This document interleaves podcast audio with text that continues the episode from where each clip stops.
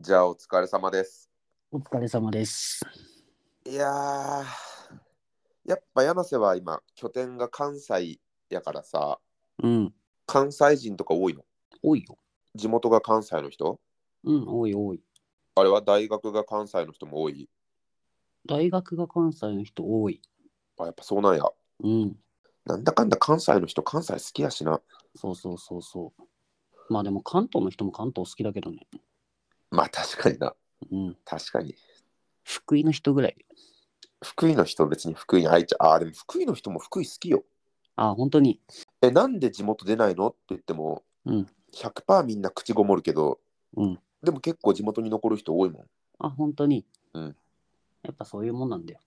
そうやね、地元みんな好きなんやな。そだからあの、超有名な伊坂幸太郎とかいるやん。う。うん。伊坂幸太郎って東北大出身なんやけど、うん。舞台仙台のことめっちゃ多いもん。あ、そうなんだ。あの、堺雅人が主演してた映画の、えっと、鴨とアヒルのコインロッカーとか知ってる知らない。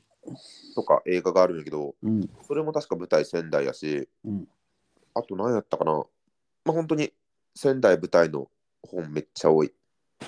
へえ。あと、あれ、何やったっけえっと、夜は短し歩けよ乙女の人。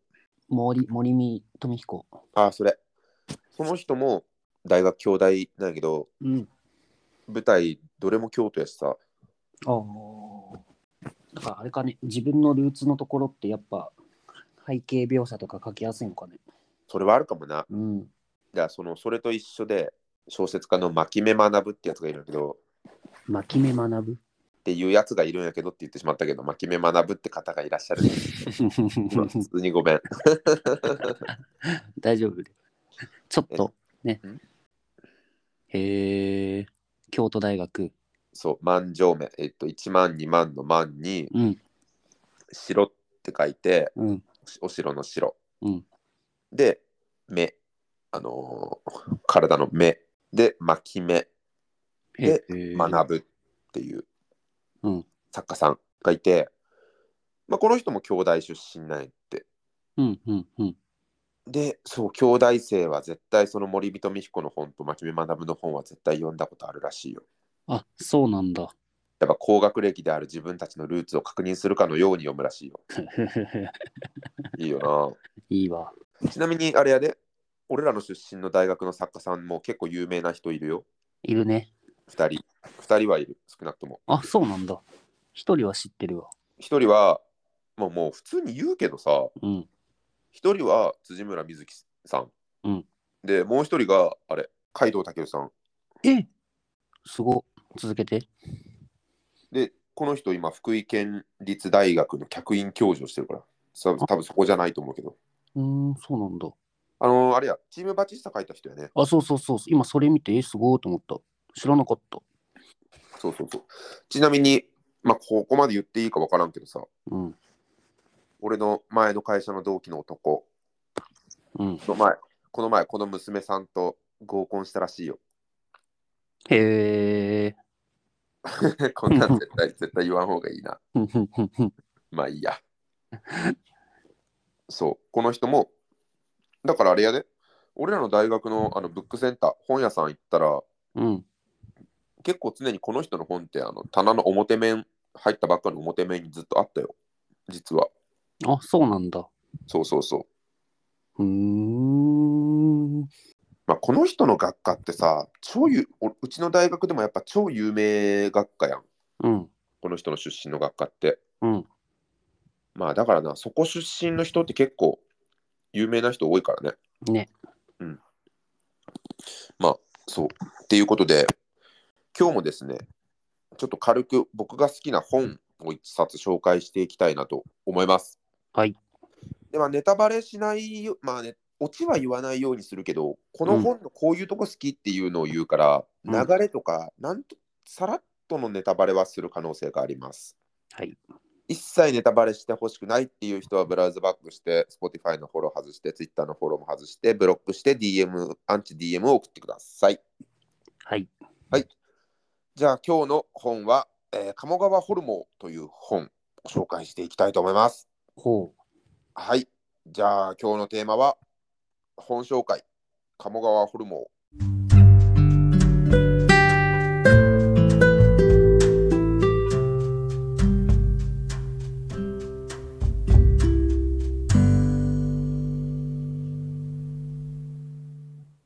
鴨川っていうから、あの京都の鴨川やね。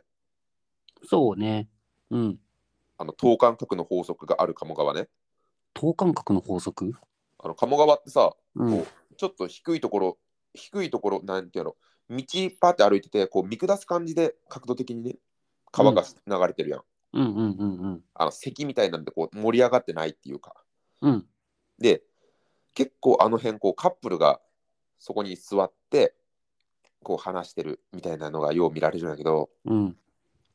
なんとなくこう、横のカップルとちょっと距離を取って、別のカップルが座るっていうのがどんどん繰り返していくので、はい。こうちょっと上から俯瞰でペッて見るとすっごい等間隔でカップルが並んでんのよへえ。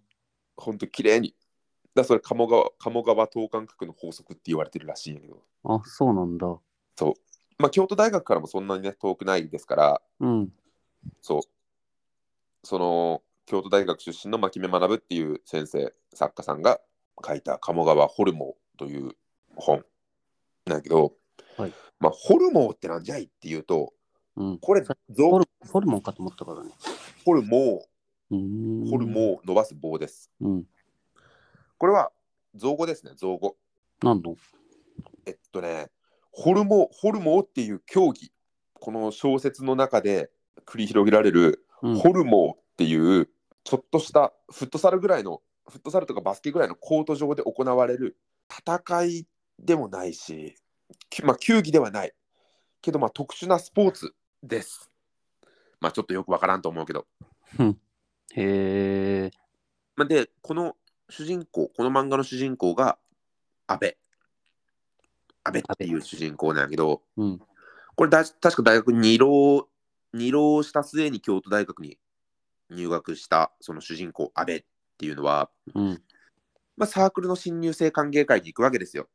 ああああ。大学のね。あ、ごめんごめん、そう、大学のね。うん。で、そこでこう謎の兄弟清流会、青い龍の会っていう、まあ、謎のお、会。ドラゴンブルーの血が流れ てる。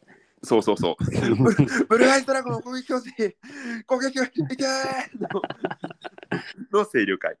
やば、俺絶対行くわ、そのサークル。そう。そこで、まあまあ、要はあるけど、ベロッベロになってしまう、まず。で、まあ、そのなし崩しな感じで、何するかようわからん、このホルモンっていう、本当に、え、何すんのまあまあまあ、飲めよ飲めよ。え、何すんすかまあまあまあ、飲めよ飲めよっていう感じで、こう、なし崩して、この謎のホルモンっていう競技を行う、兄弟清流会っていうサークルに入ることになる。ほそこで、女の子に一目ぼれ一目惚れをしてしまうのよ。う。ああ。要はあるやん。弱る。さわらさん、さわら京子さんっていう兄弟清流会のそうのんサークルのその新刊にいた女の子にうん一目惚れをしてしまうから、この謎のホルモンっていう競技に参加するのよ。この主人公の阿部は。安倍ね。はい。で、本当何してるか分からんけど、毎週1回かななんかこう、レクレーションみたいな、すっごい楽しいレクレーションみたいな、ボーリングとかさ、スポッチャーとかさ、うん。なんかそんなんがあって、こう、キャッキャウフフとやって、毎週なんか遊び連れてってもらえるなと思って、え、ななんつかこのサークルっつったら、ついにこう、ちょっと神社みたいなとこ集められて、いや、お前らなんかいい思いしたよな、つって。ホルモンってな、なんか10対10で戦う競技なんですよ。で、おうその対戦、相手と対戦するときには、式神とか鬼を使って戦うんですよ。っていきなり言われるのよ。ほあのーなんや、人の形した紙の切り抜きでお寺とかに貼ってありそうな白い紙みたいな。う。うんうんうんうん。あれ、式紙って言うんやけど、うんあれとかを、はって、ね、なんやろ、ちゃんとした儀式を通して力を込めると、その式紙たちがわーって動いてって、式式紙対式紙がうらーって戦って、相手を、相手をうらーってしたら勝ちっていう、それを10対10で行うって いう、本当謎の競技。 なんやねん、それっていう感じなんやけど。おうまあ、この辺もね、俺の語彙力じゃ説明できないけど、うん。まあ、ちょっと読んでみてくださいっていう感じですよ。なるほどね。そう。で、まあ、これ結構なんか大変らしくて、季語、鬼の言葉っていう季語を覚えめ、めっちゃいっぱい覚えなあかんらしくて、あ、そうなの。へえ。 だからあのー前進めみたいなのもさ、こう式紙に、前進めじゃなくて、はるはるはみたいなの言わなあかん。ははだかはらそう式紙に指示をするときにね、式紙語みたいなのがあるんだね。まあ、それを覚えないとあかんし、なうんなんなんこれみたいな感じで、こう新入生たちは、え、なんなんすか、なんなんすかみたいな感じで、まあ、質問するんやけど、まあ、そこも本当に、まあ、一回やってみ、一回やってみろよ。だってお前らいっぱいお酒飲んだもんな、つって、うっってなって、まあや、やらざるを得ないと。うん。で、まあ、結局頑張ってやることになるんやけど、初戦が確かね、立命館大学かどっかと、この兄弟清流会が戦うって、ああ。な関西では結構盛んっていう設定うん。なんやけど、まあ、所詮結局兄弟負けるのよ。まあ、負けて、うわーちょっと俺ら負けてんだなーみたいな。まあまあまあ、でもまあまあ、ええわ、みたいな感じだったけど、その主人公の阿部が、さわらさんっていう女の子に、好意を持ってるがゆえに、この謎のサークルに入ってたにもかかわらず、その主人公の阿部と、すげえ仲が悪い、いけすかない高身長イケメンの、芦屋って名前やったかなうん。芦屋ってやつとそのサワラさんが実はもう付き合ってないって。うわ。初上げな、何それ何それってなって、まあ最終的にそのサークルを抜けるのよ。あ、やめちゃうのやめちゃう。あ、そうなんだ。で、近所のスーパーで大量に物を買って、うん引きこもりをして、もう主人公の阿部は10日間ぐらい引きこもりをしてしまうのよ。一方的に女の子好きになって振られて、落ち込んで、部屋に引きこもるって、どっかで聞いたことあるような話やけどさ。うん。どっかで聞いたことあるわ。大学1年生の時の中山ぐらいのど話やな。うん、そうだね。ちょっとこの話も俺おいおいするわ。うん。あれだね。これがきっかけで走れ中山が生まれたことはまだ誰も知らないもんね。ほんまや な。だからあれよ、辻村ワールドだけじゃなくて中山ワールドもさ、やっぱ当たり前やけどさ、つながってるから、そそのね、失恋した話もやっぱこ う、つながってるから。う。そうそうそうそう。そう時系列的にうまくね。そう、だからちゃんとうん、ちゃんとね、伏線をちょっとずつ回収していくんで。てか、俺の、なんやろ、こういう、次この人のこと喋ろうかなって思ってる人を、ちらっと前の話に登場させておくことは俺結構意識してるんやけど、うん。だから清水さんとか木田っちとかそうよね。うん。これ俺めちゃめちゃこのつ前回話した辻村瑞希さんのこの小説の感じに俺はすごい影響されてる。ああ、なるほど、なるほど。導入スムーズにいくやん。うん。そう。しかも、あーあの時のっていうこうアハ体験みたいなのって結構やっぱこうね、俺は好きやから。うん。だから俺はすごいこの喋り方は意識、えー影響されてるわ。ごめん、ちょっと余談。余談でした。はい。そう。で、この阿部君は失恋で、もう9日間か結局、9日間引きこもるんやけど、うん。で、清流会も脱退したい。もうそんな女の子、彼氏もいるからもうええわってなるけど、途中で脱退するとペナルティーがあるらしいのよ。鬼と契約してるから。ああ、なるほど、そういうことか。なんじゃそら、そのいきなりね、無理やり、ね、保険に加入させられて抜けたら解約金ありますよみたいな制度。うん。だから多分ね、大学生のうちにこの社会の保険のきにあの厳しさを教えてくれる小説でもあると思うんだけど、ああ、そうでまあどうにかして綺麗にやめれないかっていうことで、まあ、あのー協力者をいろいろ集めて、うん。兄弟清流会から分立した、兄弟清流会ブルースっていうのを結成するのよ。おそう。だから、プロセス、あれ、ね、キリスト教でもプロテスタントと、あとなんかみたいな。 何やったっけちょっと忘れたけど、俺も知らないわ。なんだったっけそう、そんな感じね。そんな感じ。えー、兄弟清流会ブルースっていうのを結成する。うん。けど、その結成する際に、こう、鬼にさ、もうやめろやめろって言ってたから、なぜか、兄弟清流会ブルースの方のメンバーは、全員黒い鬼が見えるようになってしまうっていうのはとんでもない設定がな謎設定があってでこの謎の黒い鬼を見ない見えないようにするには次のホルモンの大会でその立命館とか元祖清流会とかをぶっ倒して優勝しなければいけないと。 うん。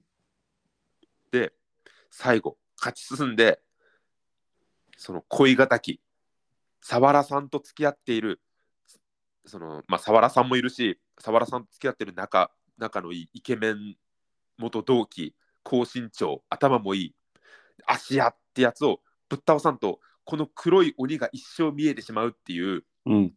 展開でまあ決勝を迎えるんやけど、まあ、ちょっとね決勝もいろいろ波乱万丈ということでね一筋縄では終わらないんやけどおどうー。なるかっていうところもね、含めて見ていただければなと思います。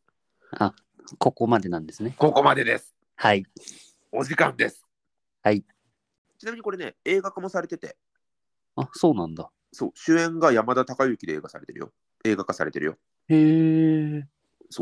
で、なんかこう、鬼とか式神とか出てくるけど、なんか全然この文体とかもすごいポップでコミカルなのよ。まあサクサクサクサク読めて、なんかこう、ホルモンっていう現実現実ではない競技なんやけど、なんかある程度読んでいくと、すっと受け入れれ受け入れられてしまうぐらい、もう自然な運びで、ちょっと面白くて、うんうんで、キャラもみんな立ってるから、これ結構おすすめです。はい。ゴールデンウィークで時間を持て余している方、ぜひ買って読んでみてくださ い。はい、お疲れ様でした。はい。お疲れ様でした。